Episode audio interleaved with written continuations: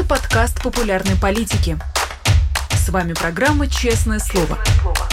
Здесь мы говорим о самом главном – 17 часов московское время. Всем здравствуйте. Вы смотрите YouTube-канал «Популярная политика» и это программа «Честное слово». Меня зовут Нинор Сибашвили. Я рада приветствовать в гостях директора ФБК Ивана Жданова. Ваня, привет. Всем привет. Друзья, не забудьте, пожалуйста, задать нам вопрос. Если будет интересный вопрос, э, то пишите его, пожалуйста, в чат. Я слежу за чатом внимательно, и самые интересные вопросы обязательно прозвучат в эфире. А, также у вас есть возможность прислать платный вопрос через суперчат. Они тоже обязательно прозвучат в эфире. В целом, целом собеседник у меня сегодня очень интересный, разносторонний, поэтому можно его поспрашивать обо всем. А, начну, пожалуй, я. А, Ваня, сегодня девятый месяц войны. А, скажи, каким тебе видится ее продолжение? Мне кажется, вот сейчас Путин находится в очень такой для него тяжелой ситуации. У него не хватает времени, у него не хватает ресурсов. Ресурсов не хватает по очевидным причинам. Мобилизация ему не помогла вообще. То есть тех, кого он мобилизовал, они пришли на фронт, как ожидалось, они ничего не умеют, их там в большом количестве уничтожают, это действительно так, а, люди там погибают, и это никак не помогает ему продвигаться. Ему приходится отступать. Второе, а, вооружение, западное вооружение, оно приходит в Украину. Оно приходит в большем количестве, его вооружение истекает.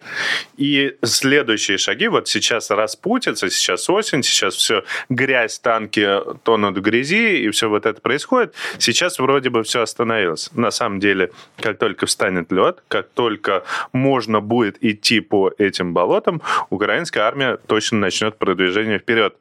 И он окажется в ситуации, что ему снова придется отступать, снова оставлять захваченные территории. Выхода в этой ситуации это на самом деле нормального нет.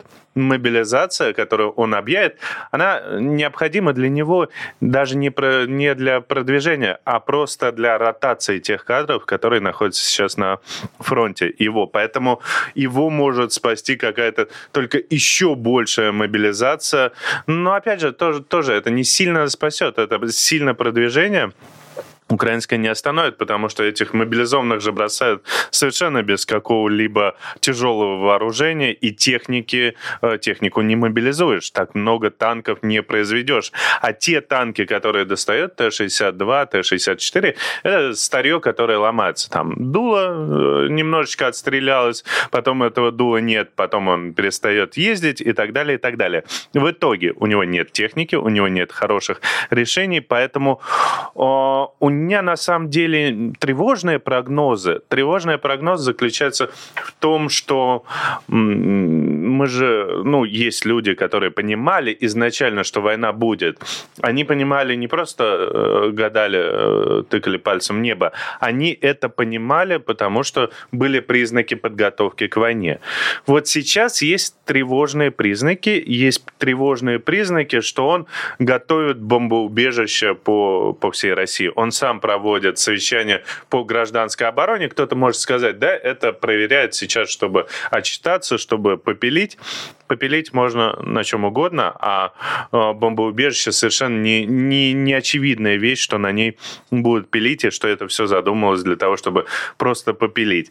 Есть э, обсуждение вот эти ядерные угрозы, есть э, Запорожская атомная станция, которая находится под обстрелом, и мне э, там моя интуиция все-таки подсказывает, что это скорее э, российская провокация, хотя ну никто не знает. МАГАТЭ КГБ не говорит, кто это точно стреляет, но это больше похоже на российскую провокацию, это тревожные признаки подготовки к чему-то большему, потому что он же не умеет э, совсем сдаваться. Он э, заботится о рейтингах, рейтинги его падают, э, всякие возрастают протесты там жен мобилизованных или какое-то сопротивление, драки мобилизованных, что хорошо.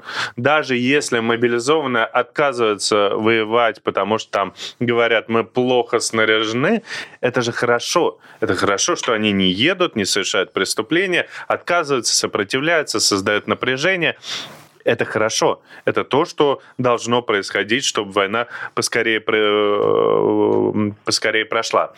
Поэтому он в тяжелом положении. И у него нет хорошего хода. Нет ни одного хода, которым бы он сейчас точно смог как-то радикально поменять ситуацию. У него есть какой-то стратегический план по э, перестройке экономики на военные рельсы, по производству большего количества танков. Это все долгосрочные, э, долгосрочные проекты. Они не делаются там за полгода. Невозможно сделать. Даже эти несчастные иранские беспилотники, они не сделают за полгода года. В итоге ему бы хорошо, конечно, бы сейчас как-то зафиксировать ситуацию и на пять лет там сидеть, э, готовиться танки производить. Но я уверен, что украинцы это понимают, надеюсь на это, и они не остановятся и прямо сейчас, потому что именно сейчас у них отличное окно возможностей этой зимой, чтобы как можно скорее э, выгнать со своей территории вторгнувшиеся войска. Вопрос. Это должно произойти до второй волны волны мобилизации? То есть Нет, в самое ближайшее до, время? До декабря это невозможно, потому что до декабря как раз будет такая погода, но январь, февраль, угу. это, это должно происходить. Именно поэтому у Путина-то и нет времени. А, он, при, он, наверное, должен понимать, что и это будет происходить, и до этого времени ему нужно, необходимо что-то предпринять. А... Это такая тревожная, на самом деле, ситуация для нас, ну, мало ли что там у, у сумасшедшего в голове. У Владимира Путина, безусловно, есть еще Э, козыри, припрятанные в рукаве. Это не очень большие козыри, но тем не менее э, недовольство условных европейцев тем, что им теперь придется больше платить за коммуналку. Та самая стратегия выжидания, а вдруг что выгорит, а вдруг появится какой-нибудь такой шанс. Примерно то же самое происходило, когда Путин ждал выборов в Соединенных Штатах. Очень были большие ставки на холодную зиму и так далее, и так далее. Как тебе кажется сейчас, насколько э, эта вероятность актуальна? Может ли это действительно помочь Путину? Продолжается ли борьба и на этом фронте тоже. Я не думаю, что это поможет Путину. Он сделал, конечно, ставку. Он думал, сейчас республиканцы там победят, сейчас э, Соединенные Штаты остановят помощь Украине. Эта ставка не сработала. Он делал ставку на газовый шантаж, э, трубопроводы и так далее, перекрытие. Это тоже не сработало. Дело в том, что э, европейцам отчасти повезло, отчасти они сами справились. Действительно была теплая осень, которая позволила э, за счет заполненных газохранилищ не сильно-то потратиться. Они не, эти газопро, газохранилища не предназначены для того, чтобы пережить, пережить прям всю зиму. Но если теплая осень, то то они позволяют вполне комфортно там январь, февраль теперь пережить. И сейчас потрачено, а, боюсь сейчас ошибиться э, в цифрах, 10, 10% вместо 30%, которые думали, что потратят к этому времени. Поэтому ничего страшного не произошло. За год европейская экономика уже перестроится к новым реалиям отсутствия российской нефти, отсутствием российского газа. И глобально это не сильно повлияет. Поэтому помощь продолжается. В этом плане европейцам повезло, такая ситуация сложилась, Путину не повезло. Путин проигрывает. Он же верил в то, что он фартовый постоянно, что ему будет вести на каждом этапе. Но это реально так. Он думал, ему сойдет все с рук. Теперь у него цепочка невезений, цепочка плохих решений. Я надеюсь, что он будет закапывать себя все глубже. А, к Европе мы с тобой еще обязательно вернемся. Давай перед этим обсудим мобилизацию, во всяком случае, те ее первые и, в первую очередь, политические итоги, которые можно уже подвести. Появился новый так называемый актор. Э, не знаю, как лично ты относишься к этому слову. Просто для удобства обозначим актором э, Совет матерей и жен, который в последнее время очень активно выступает в публичном поле. Они требуют встречи с Путиным на том языке, на котором с ним уже очень давно никто не разговаривал. И по первому такому впечатлению это люди, которые никогда не включались в политику настолько глубоко и подробно.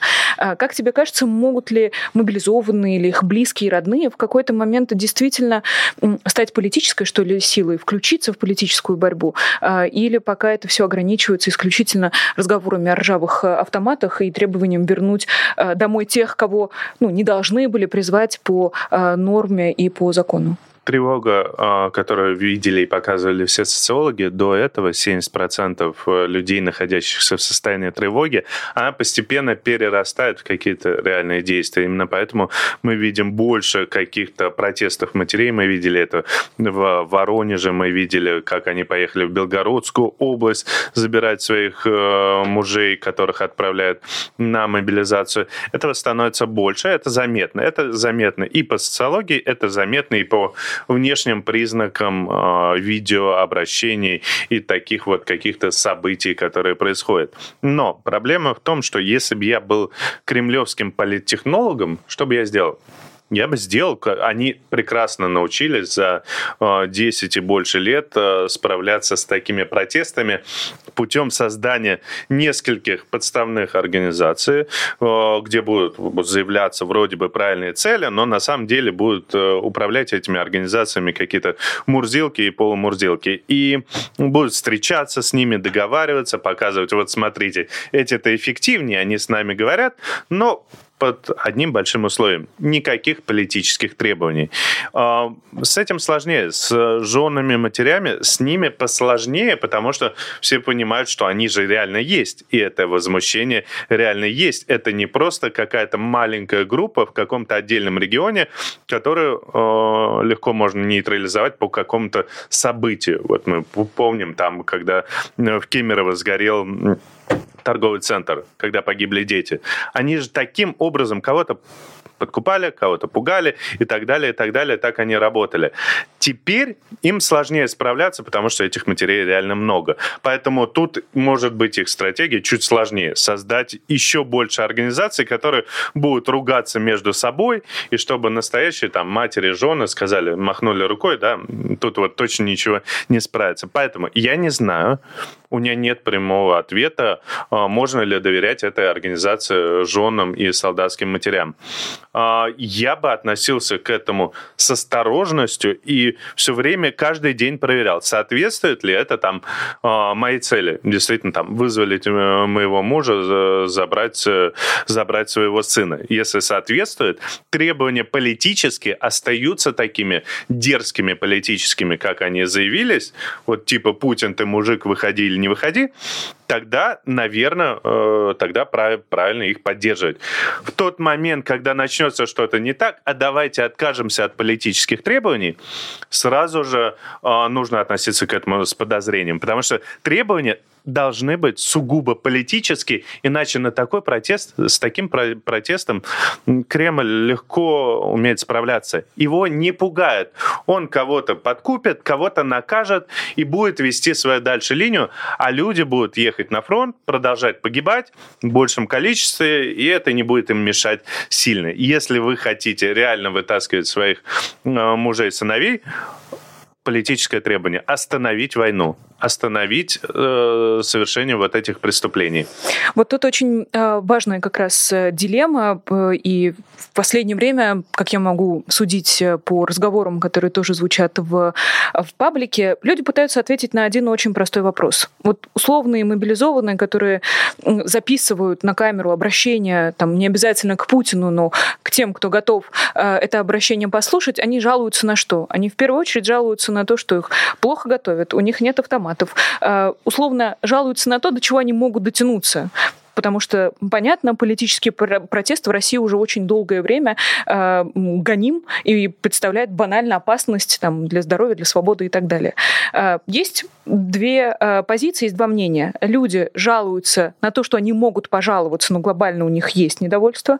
И есть те, кто считает, э, что так-то в целом политического недовольства у этих людей нет. Они конкретно, вот банально сейчас жалуются на какие-то бытовые э, условия. Как ты отвечаешь на этот вопрос? Видишь ли ты зарождающийся протест хоть и в такой несколько квази-форме, что ли? Или это действительно буквально вот, э, что называется, на поверхности болтается и э, воюет с очень повседневными, очень простыми, банальными вопросами? Я думаю, что, э, я думаю, что хорошо и то, и другое. Любой протест, любое сопротивление хорошо.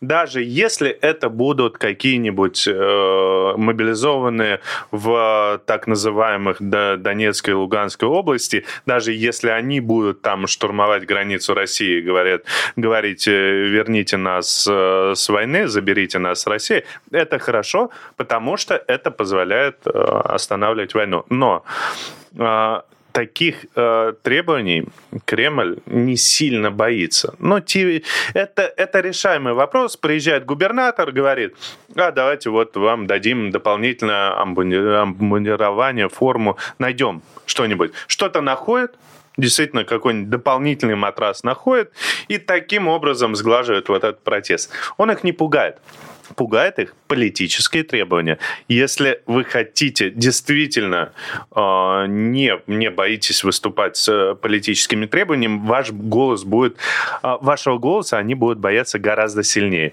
Они будут делать все, что угодно, лишь бы вы не заявляли свои политические требования. Мы это видели много раз по различным абсолютно митингам. Они бы боялись там хабаровских протестов, боялись протестов в Архангельске, потому что там были в том числе числе и политические требования.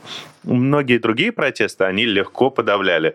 И поэтому э, какой-то, э, еще раз, хорошо и то, и другое. Если вы считаете, что страшно идти с какими-то требованиями, да, ссылайтесь на то, что вам дали ржавый автомат это все равно останавливает э, от того, что вас сейчас прямо повезут на фронт. Но не удивляйтесь, если вам по почистят автомат, чуть-чуть эту ржавчину э, счистят и дадут чисто и скажут, ну, теперь иди, что ты, что ты жалуешься-то? Ты жаловался, что у тебя ржавый автомат, теперь иди э, с почищенным автоматом. Такое может случиться, поэтому лучше протестовать с политикой, это эффективнее и позволит вернуть вас... Ну, очень сложно отправить отправлять человека на фронт, который говорит, а я вообще, не знаю, я против войны, я украинец, а другие его э, коллеги говорят, так он, он против, он, как мы с ним пойдем на фронт?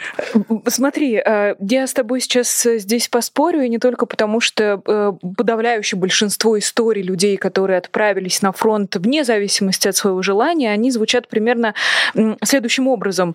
Э, я не хочу у меня нет желания идти воевать, но что, я не мужик? Я что, прятаться буду? Uh, условная история 42-летнего многодетного отца, который работал в МЧС и, по-моему, где-то в Пензенской области, которого мобилизовали как раз, и он погиб в начале ноября. Вот буквально этими же словами его жена пересказывала журналистам позицию. Uh, прятаться не буду, условно. Uh, и ты сейчас от людей, которые практически всю свою сознательную жизнь не участвовали в политике, просишь политического участия, политического протеста. Как этот политический протест должен э, сформироваться, э, он же не может взяться из ниоткуда. Как помочь этим людям, возможно, сформулировать их требования, какие у них для этого есть ресурсы, есть ли желание в первую очередь? На самом деле, вот э, есть такие телеграм-каналы или, или твиттер-аккаунты, там типа «на слабо» или «подержи мое пиво», типа вот мне... мне Я очень, не знаю таких телеграм-каналов. Очень, очень сильно, ну, где люди совершают какие-то глупости, эта глупость заканчивается очень плачевно. Они там, не знаю, разбегаются, прыгают с этажа в бассейн и не попадают в этот бассейн. Не повторяйте, пожалуйста, то, что вам так, сейчас э, рассказывает Иван. Ты, абсолютно. Так вот, э, из серии «Что я не мужик», это вот прямо из этой же серии. Сделать глупость, совершить преступление, а потом э, погибнуть на фронте. Совершенно аналогичная вещь. Ну, это глупость, которую, которую вбило государство. Я не знаю, образование какое-то, что, что я не мужик. Ну, думать прежде всего нужно своей головой и ценить свою жизнь, а не совершать каких-то ошибок, глупостей, совершенно непонятно за что, совершая преступления на чужой неправильной войне. Это не наша война, это неправильная война, не, не война за защиту Отечества, совершенно очевидная вещь. Что касается э, политических, политических требований, достаточно заразно.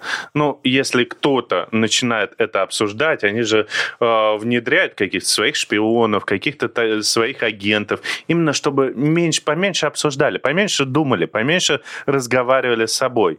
Нужно просто поговорить с одним. А ты хочешь умереть? А вот статистика такая. А вот там 50 тысяч уже погибло российских солдат. И я не хочу. А давай сбежим. Вот там э, сбежал 20 человек. Ну, молодцы. Сколько случаев, которых мы не знаем. Да, э, это же показательные случаи вот этих двух человек, которых на плацу арестовали. Ну, для чего? Их же потом вернули. Так, так вот именно, но для чего? Для того, чтобы запугать весь этот строй. Но я все равно с тобой не соглашусь. Э, мобилизованные, которых мы условно показывали в тех же вечерних эфирах, они не говорят, я не хочу воевать, они говорят, у меня плохой автомат, меня поселили э, с болеющим мобилизованным, и теперь у нас весь барак болеет. Вот их претензии. Где здесь так политика? хорошо, если он откажется воевать из-за того, что он плохой, у него плохой автомат, э, это всем же от этого лучше. Он не убьет ни ни мирных людей, ни украинцев, никого не убьет, он прекращает воевать. Он менее эффективная единица. И лучше же это? Лучше, конечно, война скорее прекратится. Поэтому пусть протестуют из-за формы, ржавого автомата, из-за чего угодно. Это помогает остановить войну. Потому что война может закончиться двумя способами. С одной стороны, украинские силы победят на поле боя, погибнет еще больше и э, российских солдат, и украинских солдат. Э, украинцы победят. Хорошо, что победа, но погибшие жизни не вернуть. А второй способ – это если армия отказывается воевать. Неважно по каким причинам. Хорошо, если она откажется воевать, и в, в итоге будет спасено большое количество жизней украинцев, большое количество жизней э, российских солдат. Треть, третий способ – это переворот в России. Еще лучше, потому что еще лучше и сознание, э, и сознание у людей поменяется э, в сторону свободы, в сторону защиты своих прав, и, и жизни сохранятся. Ну вот сегодня бы не знаю, или Путина табакеркой. Переворот э, то же самое. Случилось бы это сегодня, ну, война бы завтра прекратилась. Иван, у меня флешбеки, честно говоря, э, и мои флешбеки отсылают меня к нашему с тобой эфиру, который был много-много-много месяцев ага. назад. Примерно в это же время э, была такая большая общественная дискуссия, э, спасет ли смерть Путина ситуацию, вот немедленная смерть, или нужно все-таки, чтобы политическая и, не знаю, физическая жизнь Путина закончилась в зале суда, и пришло вот это всеобщее осмысление ошибок, преступлений, которые были совершены от имени страны гражданином, которой ты являешься. И вот твой план, который ты сейчас предлагаешь, условно, это бакерка, э, это же прекрасная почва для огромного э, количества конспирологии, которая потом будет жить, а, там, не знаю, обвинять кого угодно в том, что не дали царю закончить свой великий проект, а был бы царь, все было бы совсем иначе. Разве это справедливое решение? Не, на самом деле мне все равно. Мне для меня важны человеческие человеческой жизни. Вот если мы таким образом, э, табакеркой, э, решим вопрос э, со спасением даже одного человека, то какая разница, какая там конспирология, идеология, разборки потом. Глобально все равно. Во-первых, и тут же хорошо, и преступник наказан. Ну, да, он, может быть, не прошел эту скамью подсудимых, унижения, и все равно. Но да, плевать, если мы сохраним там жизнь кого-то, ребенка, взрослого человека, неважно кого. Вот э, я придерживаюсь этого, этого пути. Если мы можем сделать, э, сделать что-то, я не знаю, что, что угодно, э, если, мы, если война может остановить... Я уверен, что война остановится, если Путину там физически не будет. Если что-то с ним даже произойдет, он исчезнет, улетит на, на другую галактику какую-нибудь. Э, я бы пошел, э, пошел на это ради сохранения жизни, потому что это гораздо важнее, чем, э, чем даже какое-то такое физическое страдание для него. Ну, тут, наверное, вопрос чуть более широкий. Речь не конкретно физическое страдание одного тела, принадлежащего в данной угу. ситуации президенту, а в том, что э, нужно сделать выводы и все-таки э, на уроках и на ошибках э, что-то выучить, чтобы больше не повторять и не ходить по этому э, замкнутому кругу. Э, возвращаясь... Вывод очень простой. Я думаю, что украинцы, как никто лучше знают э, сейчас это, эти выводы. Нужно быть и оставаться сильными для того, чтобы ни, ни у кого не было такого желания вторгнуться в их страну. Что делал Израиль? Он, по сути, построил, э, построил свое государство, и э, количество терактов, оно все, все же снижается э, благодаря и разведке, и спецслужбам, которые действовали с позиции силы. Они действовали иногда радикально, иногда очень жестко, но они устраняли угрозы для своего государства. И отказ в свое время время отказ от э, атомного оружия, в свое время какие-то постоянные договоренности, а вот давайте здесь еще побудет э, база в Крыму и так далее, и так далее. Это все привело к, во многом к этой тяжелой ситуации, поэтому важный урок наверное, не, не, не мне учить, но наверняка лучше, лучше всех знать, мне кажется, что нужно быть сильными. А, пока еще, видимо, не отлита та табакерка, о которой ты все время говоришь, э, поэтому э, вернемся с тобой к угрозам и к тем вариантам и возможностям, которые еще у Путина остаются э, на руках. Все во всяком случае, в последнее время тоже много говорят про удары, возможные удары по объектам атомной энергосистемы, но больше всего, честно говоря, лично меня удивили американцы, которые допускают возможность использования новичка, э, хорошо известного э, нам всем по новостям и по самым разным историям, включая отравление Алексея Навального.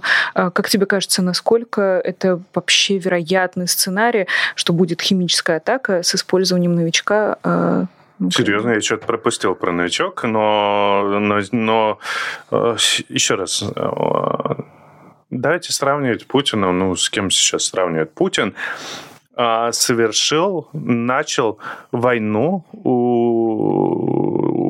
у которой сейчас десятки тысяч жертв, десятки тысяч убитых людей.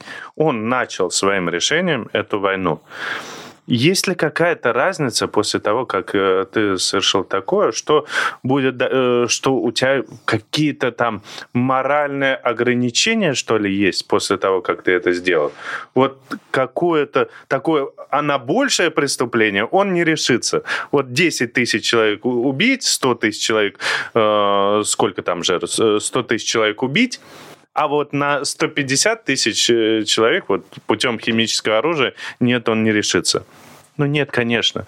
У, уже дальше, э, там, кто там говорил, из, э, из «Золотого теленка», мне все, что больше тысячи рублей, все равно. Так ужасно, но для него со смертями все то же самое. Убить одного человека, убить Навального, убить э, там группу политиков, убить э, еще более широкую группу, на, начать уничтожать целенаправленно украинцев – ему теперь все равно. Поэтому он легко решится и на химические атаки, если посчитает, что э, угроза для него это не создаст. Он решится и на ядерные атаки. Ну, в Сирии э, Башар Асад применяет химическое оружие применяет, почему Путин не может это сделать. То же самое. Они одинаковые все. Это диктаторы, которые совершенно безумные. Поэтому я вполне верю. Э, отвечу, наверное, непопулярно, почему Башар Асад может, а Владимир Путин, наверное, нет. Потому что все-таки конфликт в Сирии, он в таком глобальном представлении где-то там далеко, а здесь э, очень крупная, очень кровавая война, чуть ли не в центре Европы. Э, поэтому понятно, что, что называется, ближе к телу. Поэтому Владимир Путин как будто бы находится под более пристальным вниманием, разве нет? Нет, абсолютно. Он воспринимает это как э, свою территорию. Вот у Сирии своя, у Башара Асада своя небольшая территория, свое поле игры небольшое, а у Путина оно побольше. И он, наоборот, еще более безумный, типа, а что ты мне сделаешь? У меня атомная бомба. Вот, типа, ну, Башара Асада, там, американские войска могли войти и э, снести его, или еще какие-то группы. А с, с Путиным что вы сделаете? Я там за границу теперь не езжу, езжу, я сижу в своем бункере. Ну вот как Сталин, он же не перестал ездить за границу вообще с какого-то этапа. Вообще с, э, не, не выезжал просто никуда абсолютно. Он вообще за всю свою жизнь там куда там в Австрию съездил и еще куда пару раз, по-моему, всего. Так у Путина то же самое. Он перестал ездить куда-то, кроме своего друга Лукашенко. Все, он закрыт. Еще поэтому... в Армению на днях как раз. Ну, в Армению, в Казахстан. Это он еще считает свой, своим полем игры, а, туда он еще может съездить. Хотя, кстати, в оккупированные территории он не ногой, туда страшновато все-таки. Это уже угроза. Поэтому а, глобально он не видит для себя угрозы. Глобально он гораздо более опасен, более безумен, и ничего его от этого не остановит. Какая разница вот ему? Реально, ну вот, э, если химическое оружие поможет на фронте, поможет э, захватить Киев, поможет захватить, пройти дальше, отодвинуть эту границу. Его же цель такая отодвинуть границу почти к Польше, разделить Украину, чтобы Украина не существовала. Цель такая. Если это химическое оружие поможет, то он вполне может его применить. Разве нет такого, что у Владимира Путина уже нет никакой ни цели, ни задачи? Понятно, что он уже очень давно отошел от целей, которые были им э, задекларированы, что ли, 24 февраля. Уже нет никакой денацификации, нет никакой демилитаризации. Даже Песков говорит, что э, не является целью смена власти в Киеве. Э, какая сейчас цель у Путина? Разве у него вообще есть цель? Его, у него цель уничтожить Украину и украинцев. Ну, типа, ли, ли, либо они будут считать россиянами, по крайней мере, вот э, по Днепру он считает, что это территория России до сих пор. Он не остановится, он будет продолжать, он может брать паузы, перестраиваться, готовиться, именно поэтому важно его добивать именно сейчас, потому что он не остановится. Скажи, а есть ли какие-нибудь, не знаю, сигналы, э, на которые ты опираешься и приходишь к этому выводу?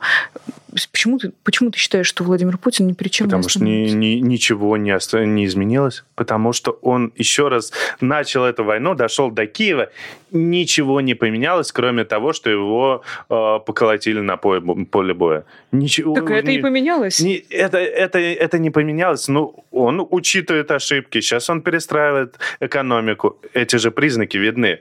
Он создает специальный координационный совещательный орган по перестройству экономики. Он готовит бункеры. Он вводит мобилизационный. Вот я вчера обратил внимание, такой прямо для специфически наблюдающих людей за бункерами. Главное управление специальных программ президента. Это того ведомства, которое отвечает за его бункеры, за метро-2, секретные, на случай атомной войны и прочее, прочее. Создает учебный центр для подготовки по мобилизации и мобилизационной подготовке.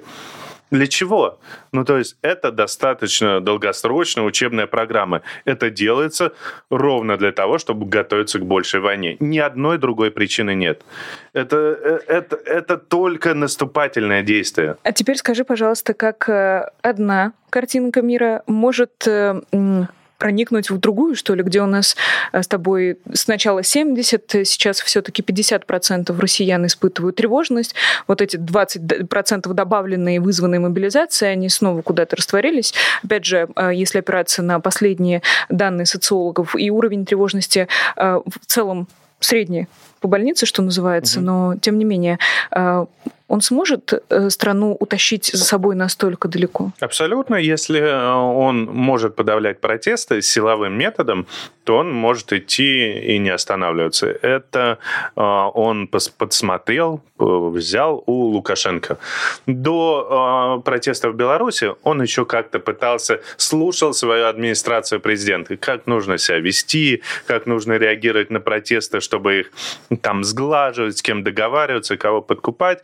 И прочее, прочее, сейчас он опирается больше, гораздо больше на силу.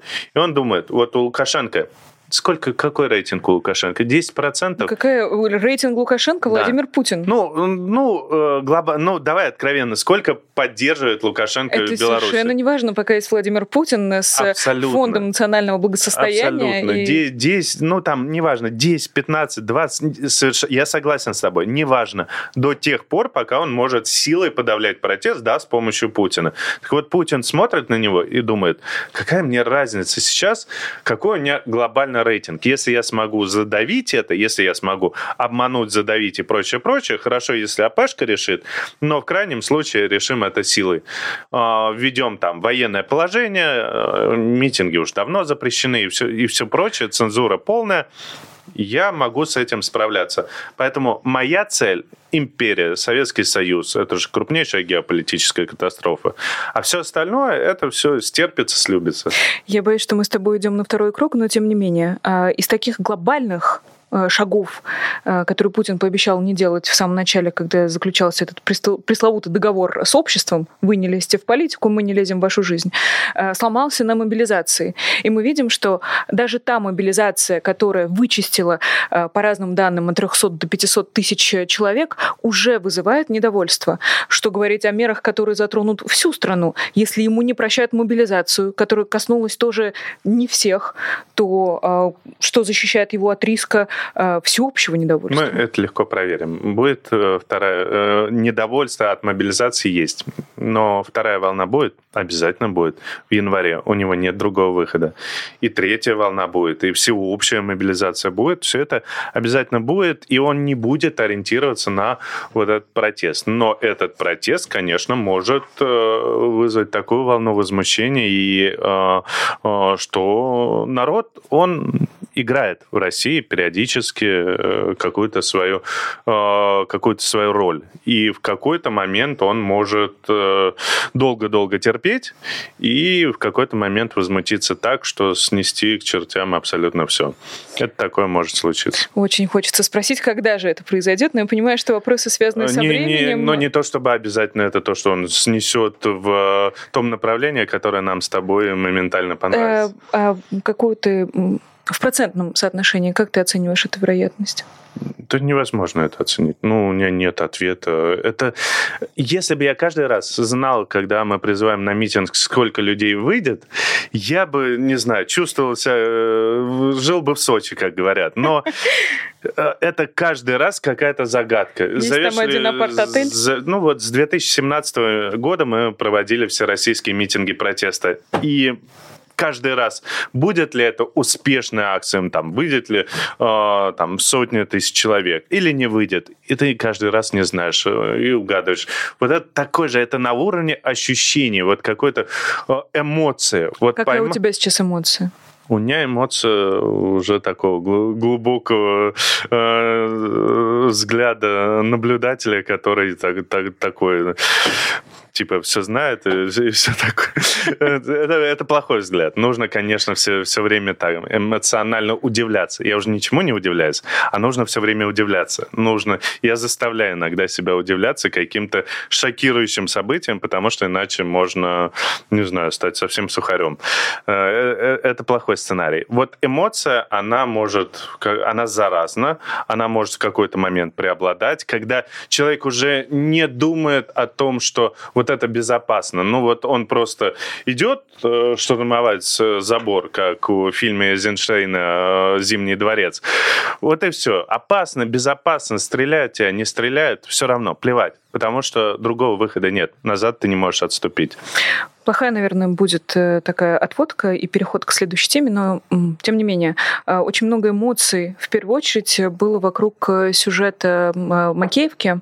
Нью-Йорк Таймс как раз в понедельник подтвердила верифицировала видео, которое тоже очень широко распространилось по сети. Речь о боестолкновении э, украинской и российской группировок. Насколько я помню, э, российские солдаты были в численном превосходстве, э, но они сдавались в плен, и тем не менее произошел инцидент определенный. Опять же, если верить кадрам, то последний российский солдат, который должен был сдаться в плен, вышел с оружием, и потом буквально вот как склейка был кадр с уже убитыми российскими солдатами по словам э, условно экспертов, которых э, опрашивали журналисты Нью-Йорк Таймс, э, судя по всему, это скорее была казнь, учитывая ранение в области головы. И очень много, опять же, было эмоций, особенно если речь шла о том, что с украинской стороны, возможно, было совершено военное преступление. Украинская сторона уже сказала, что обязательно будет расследовать этот случай. И, насколько я знаю, со стороны команды Алексея Навального тоже был какой-то инцидент в Твиттере. Честно скажу, что я пропустила эту историю, э, но Ивану есть что сказать на этот счет. А, да, да нет, тут на самом деле действительно, ты, если, если про твит говорить, э, твит был ошибочный. Он и эмоционально заряжен, там был прям первым твитом, хотя это был целый твит, твит чудовищное а, преступление, украинских, украинские солдаты расстреливают э, российских солдат. Этот твит, конечно, вызвал там большую негативную э, реакцию в э, Твиттере, и он просто фактически неправильный. На видео нет того, что украинские солдаты расстреливают российских солдат. И эмоционально такое окрашенное э, чудовищное видео. Там есть э, другая часть, что действительно, э, действительно со стороны, э, со стороны российских солдат один открывает, э, открывает огонь по тем, которые принимают сдающихся в плен. Вот мы видим два видео. Есть э, вот этот процесс, есть э, фактически результат, то, что потом российские солдаты лежат убитые. И действительно, то есть, то есть фактически твит ошибочный. Он вызвал такую негативную эмоциональную реакцию. Что там было на самом деле, разобрать достаточно сложно. Вот что было в этот промежуток между склеенными видео? Действительно ли о, были убиты эти солдаты потом хладнокровно расстрелом в голову? Или это произошло именно в момент, когда он сдавался, и в момент, э, что им нужно украинцам было отступать? Я не знаю, в какой-то ситуации. Может, это вот какой-то дом, где они тихо поймали какую-нибудь группу, а рядом еще российские войска, которые находятся, которые могут прийти на помощь. Мы этого не знаем. И, конечно, я уверен, что это как раз на пользу украинцам расследовать такие эпизоды, чтобы больше людей сдавались в плен, чтобы доверяли. Потому что пропаганда легко берет вот эти на, на свои знамена, вот эти э, про, процессы и говорит, не, не, не, не сдавайтесь в плен. И действительно это запугивает, конечно, большую часть российских войск, которые, ну, кто-то там сидит, думает, а я сейчас воспользуюсь э, ботом, э, ботом там для Хочу сдачи в плен. Хочу жить, да. И, а теперь, ну, а вдруг со мной случится та же история? Конечно, расследование и показания, показать это расследование, это было бы важно. Еще раз, я не знаю конкретно, что там произошло. Может, это была действительно спланированная какая-то инсценировка, как заявляют украинские войска. Но расследование, след... следователей, приехать туда, разобраться в этой ситуации, это было бы правильно. Но при этом в Твиттере возникла такая буря, которая подогревается еще, ну, такими людьми, очевидно, недобросовестными, и вовлекается огромное количество добросовестных людей, которые, а вот команда Навального там э, не делает ничего, вот посмотрите, какие они такие же имперцы, какие они сволочи, на самом деле они хотят, э, чтобы российская армия воевала эффективнее, убивала украинцев и, и более, и, и так далее, и так далее такая волна. Мне хочется ну, на это сказать, что, ну, во-первых, если вы, вам не нравится то, что делает там команда Навального, расследование, находит имущество э, олигархов, которые находятся под санкциями, яхту Путина нашли, которую, опять же, на, найдут, арестуют и отправят на помощь э, Украине, на восстановление Украине, скорее всего, к этому идет. Про эту же яхту никто не знал, никто не знали не, не украинские государственные органы, не европейские государственные органы, она спокойно могла бы уплыть, если бы там наша команда, не, в том числе не, не приехала туда, эту яхту не арестовали. Мы могли бы не делать вот эту информационную о, канал «Популярная политика», где день и ночь говорят о ужасах войны, и наша аудитория, там, 17-20 миллионов ежемесячная ну, она э, ушла бы куда-то и не, и не слушала, совершенно слушала бы государственный канал. Можно этого, конечно, не делать. Это я не пытаюсь сказать, что вот посмотрите, какие мы хорошие, какие погладьте нам по головке. Но если мы именно враги, вот для тех людей, которые в Твиттере нас критикуют, то это достаточно странно. Мы делаем все, что можем для того, чтобы эта война и остановилась. Мы делаем все, что можно для того, чтобы и провести расследование, и против Путина, и так далее, и так далее. А нас за это пытаются вот эмоциональный, ошибочный твит нашего СММщика, а все с Навальным понятно, он враг все, всего цивилизованного общества и так далее, и так далее. На, Навальный это тут вообще при чем? Еще раз, когда я увидел э, этот ошибочный эмоциональный твит, я попросил удалить его. Его удалили такие ошибки случаются. Эмоции, опять же, это война. Ошибки случаются у всех, у кого угодно. И, э, и, и, и вряд ли кто-то прям безгрешен. Поэтому, но тут нужно просто отличать, кто на самом деле друг, кто пытается помогать, чьи намерения искренние, и кто пытается воспользоваться такой ситуацией для того, чтобы просто...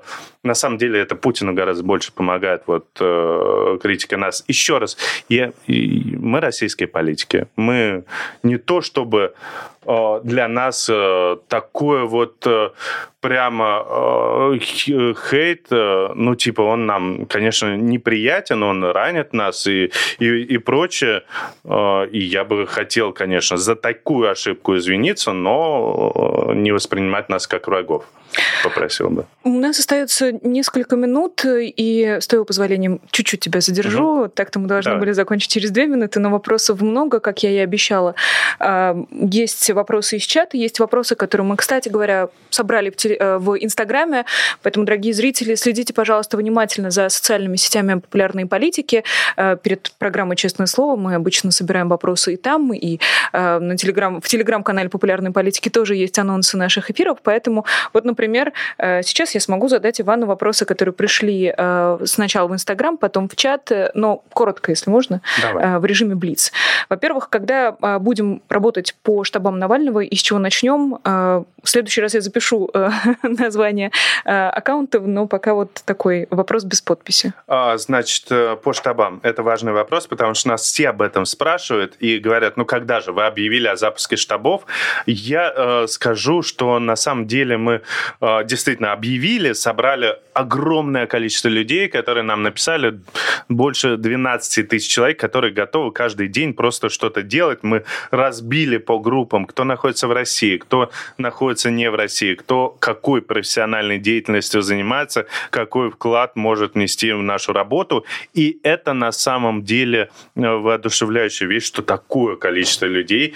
Но э, мы поняли, что с таким количеством э, людей на нас больше ответственность. Нам нужно придумать, создать с нуля систему, в которой мы будем уверены на 100%, что она создает максимально безопасные условия именно с нашей стороны для участия человека в нашей деятельности. Это опасная деятельность. Это деятельность, которая, за которую тебя может преследовать российское государство. Поэтому наша обязанность, э, чтобы комар носу не подточил с точки зрения безопасности. И мы эту систему делаем с нуля. И это займет большее время, чем мы планировали. Я думал, что мы справимся там за три недели, а сейчас нам дополнительно еще нужно примерно столько же времени, еще три недели, чтобы создать эту систему. То и но э, я надеюсь, что когда мы ее представим, ну, во-первых, мы, конечно же, это объявим и будем постоянно говорить, сделайте то-то, чтобы участвовать. Я, не, я пока не могу сказать, я знаю, что сделаете, но сделайте то-то, чтобы участвовать, мы будем трубить этого просто из, э, из каждого утюга, чтобы э, людей привлекать э, к этой деятельности. Но эта система будет абсолютно безопасна с точки зрения взломов, с точки зрения защиты данных и прочее, прочее, чтобы, не дай бог, на себя не взять, богу я не верю, но дополнительный грех, дополнительный грех, чтобы эти данные не утекли, чтобы не случилось так. Маленькое уточнение от меня. Я правильно понимаю, что вы не ожидали такого отклика, что будет 12 тысяч человек? О, ну, я, я, честно говоря, не, не загадывал, какое количество. Если, если э, бы взять этих людей и применить на создание какой-нибудь там крупнейшей IT-компании или крупнейшей дизайнерской компании, какой угодно абсолютно, эта компания бы точно бы моментально входила в первую тройку, пятерку крупнейших компаний в России. А, еще вопрос. Как вы собираетесь задействовать бегущих от мобилизации россиян? Но они все равно могут участвовать в деятельности штабов. Каждый обладает какими-то профессиональными навыками, что-то может или даже совершать какие-то звонки, или что-то рисовать, или что-то кому-то в основном звонить, кого-то убеждать. Все это, все это они смогут э, сделать. Вопрос из чата в Ютубе. Э, если позволишь, э, два вопроса от Оксаны Таракановской. Она спрашивает, чем реально можно помочь твоему отцу и тоже там была небольшая дискуссия. А, Оксана пишет, письма хорошо, но у меня будет, условно, необходимость съездить в Ростов. Думала, может, что-то передать. Можно ли так помогать? Э, и что ты можешь ответить Оксане? Я могу ответить Оксане. Вообще огромное спасибо за желание. Ростов э, прекрасный город, очень скучаю на Дону. Мой отец находится в Архангельской области, в городе Вельск. Это далековато от Ростова, вряд ли что-то получится передать, но тем не менее огромное спасибо за такую помощь. Э, тут вряд вряд ли что-то можно сделать именно реальное, кроме э, моральной поддержки. Моральная поддержка – это написать ему письмо, а больше ты ничего в этой ситуации э, сделать нельзя. Чувствует он себя, слава богу, тьфу -тьфу, нормально, и э, как часто я туда обращаюсь сегодня, но э, на самом деле, э, ну, человек пожилой, находится в колонии. Понятно, что это такая месть, и понятно, что ну, тяжелая ситуация. Ну, совершенно ни, ничего хорошего в этой ситуации нет. Александр, э, Иван, здравствуйте. Как вы считаете, отправят ли призывников на войну в 2023 году? Я думаю, да. Ну, это, это конечно, какое-то прямо совсем гадание, но э, они же воспринимают территорию э, Донецкой, Луганской области как э, территорию России, они об этом заявили. Значит, э, они сказали, что срочники не будут покидать, призывники не будут покидать территорию России. То есть ничто даже в их лжи и постоянном обмане не противоречит, если они отправят отправит их в Донецкую и Луганскую область, скажет, на оборонительные рубежи. Еще раз, у него не хватает ресурсов. Э, мобилизованные кадры нужно ротировать постоянно. Это, это им создает проблемы логистические и прочее, прочее. Я не думаю, что а, они могут сделать еще хитрее. Они, вот срочники, у тебя за, заканчивается вроде срок, подпиши контракт. Если не подпишешь, ну, у тебя будут проблемы и там всяческим давлением. Вот скорее этот путь даже более вероятен. Но мы же видели и когда было полномасштабное вторжение, там же тоже были срочники. Такие случаи были, поэтому ничего не мешает срочникам сейчас участвовать в 2023 году. А, Минас, а в чем проблема признать персонально Путина террористом? Это отсылка к новости о решении Европарламента признать Россию страной-спонсором э, терроризма и потребовать его ареста от любой страны, типа Армении, куда он поедет в следующий раз. Тут, наверное, к тебе вопрос как к юристу. Если в целом такая юридическая возможность признать Да нет, нужно выки, вы, на самом деле нужно выкинуть просто юриста из головы, э, из головы и говорить, что на войне э, юристы вряд ли помогут или, не знаю, кто гомеопаты вряд ли помогут на войне. Э, кто, кто угодно вряд ли поможет на войне. На войне поможет сила. В данном случае нужно просто европейцам и американцам понять, что они давно находятся на войне и применять самые жесткие, достаточно жесткие меры, в том числе и в отношении Путина. Понятно, что тут э, большой уровень угроз, и тут э, не юридический ответ. Формально юридически ничего не стоит. Это сделать, признать, арестовать и так далее. Тут вопросы рисков. Какая будет реакция? Какая будет, может, э, какая-то реально атомная угроза? Вопрос только в этом. И исходить нужно только из военных оценок, а не из юридических. Наша постоянная зрительница Нико, во-первых, написала в чат, и обязательно прочитаю ваш вопрос, дорогая Нико, э, которая спрашивает, когда Иван собирается выходить в эфир в роли ведущего? А, понять не имею. Я чу- плохо чувствую себя в роли э, журналиста. И, а вечерний эфир – это такой журналистский эфир больше, когда ты спрашиваешь, задаешь вопрос, и мне э, очень нравится. Э, это, это тяжело, но как-то я привык в ситуации какого-то цейтнота, когда происходят события какие-то, и когда нужно выйти в срочный эфир. А, ча- чаще всего это, конечно, тяжелое событие, но тем не менее, вот эти эфиры, я понимаю, что говорить. Мне нравится оперативно и сидеть в эфире, и разбираться в ситуации, и передавать эту информацию э, максимально быстро. Вот это мне точно нравится. А так, э, проблема еще в чем заключается? Утром новости и вечером эфир. Тебе нужно быть э, постоянно в течение, а еще днем интервью. И вот это становится гораздо сложнее, когда и утром, и вечером. Но, тем не менее, открою небольшую тайну, мы готовим еще одну передачу на канале «Популярная политика», и она должна быть интересной. А имеет ли она отношение к тебе, Иван? Э, да, имеет какое-то отношение ко мне. Какое-то отношение имеет. А, платные вопросы. У нас сегодня э, прям богатый урожай, можно сказать. Э, Нику теперь уже за 2 доллара, насколько я понимаю, пишет, что очень поддерживает тебя, Спасибо Иван. Большое. Просит ставить лайки. Присоединяюсь. У нас еще два новых спонсора на уровне новичок Артем Гарин, Фредис, Роман Петровский тоже спонсор. И еще один вопрос. Поздравляю всю редакцию и всех зрителей с Днем Благодарения. Это тоже Роман Петровский пишет. Не забывайте ставить лайки и поддерживать наших любимых ведущих. Где Мария? А, Мария, видимо, речь о моей дочке, которой пять лет. Но нет, Мария Певчих, но здесь где-то ходит. Она тоже выходит в эфир. А, не знаю. Почему, почему, почему вы меня спрашиваете об этом? Ну, мало ли, вдруг, вдруг ты знаешь. Нет, нет, Мария точно будет в эфире. Должна была быть, по-моему, позавчера. Что-то поменялось немножечко планы. Но она, она же сейчас много ездит в поездках. Через какое-то это время кончится. И будет больше в эфире. Наконец, последний вопрос из Инстаграма. Кто станет чемпионом мира? Понятия не имею. Мне, э, я понимаю, что речь идет о футболе.